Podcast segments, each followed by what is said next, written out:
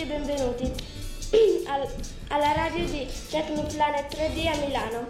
Sono Emma, oggi vi, parlerò, vi parleremo della plastica, un argomento affrontato oggi in classe. Passo la parola ad Emma che ci parlerà parlerà del, del riciclaggio. Grazie Emma, come detto dei materiali sono riciclabili, ma quando un materiale è riciclabile? Un materiale è riciclabile quando si può ricreare lo stesso un altro materiale utile, come per esempio il vetro, la carta. La plastica sembra riciclabile, ma non tutte le plastiche lo possono essere. Infatti la plastica non è biodegradabile, quindi ci mette molti secoli per scomparire. Grazie Emma. Ora passo la parola ad Alessandro che ci parlerà dei polimeri della plastica. La plastica è composta da polimeri e un polimero è una molecola gigante formata da tante altre molecole.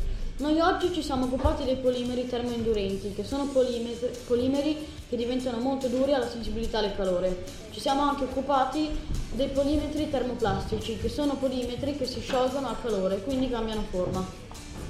Grazie Alessandro. Passo la mar- parola a Maria Caterina che ci parlerà del plastica. Buongiorno, oggi vi parlerò della plastica. La plastica non è sempre riciclabile.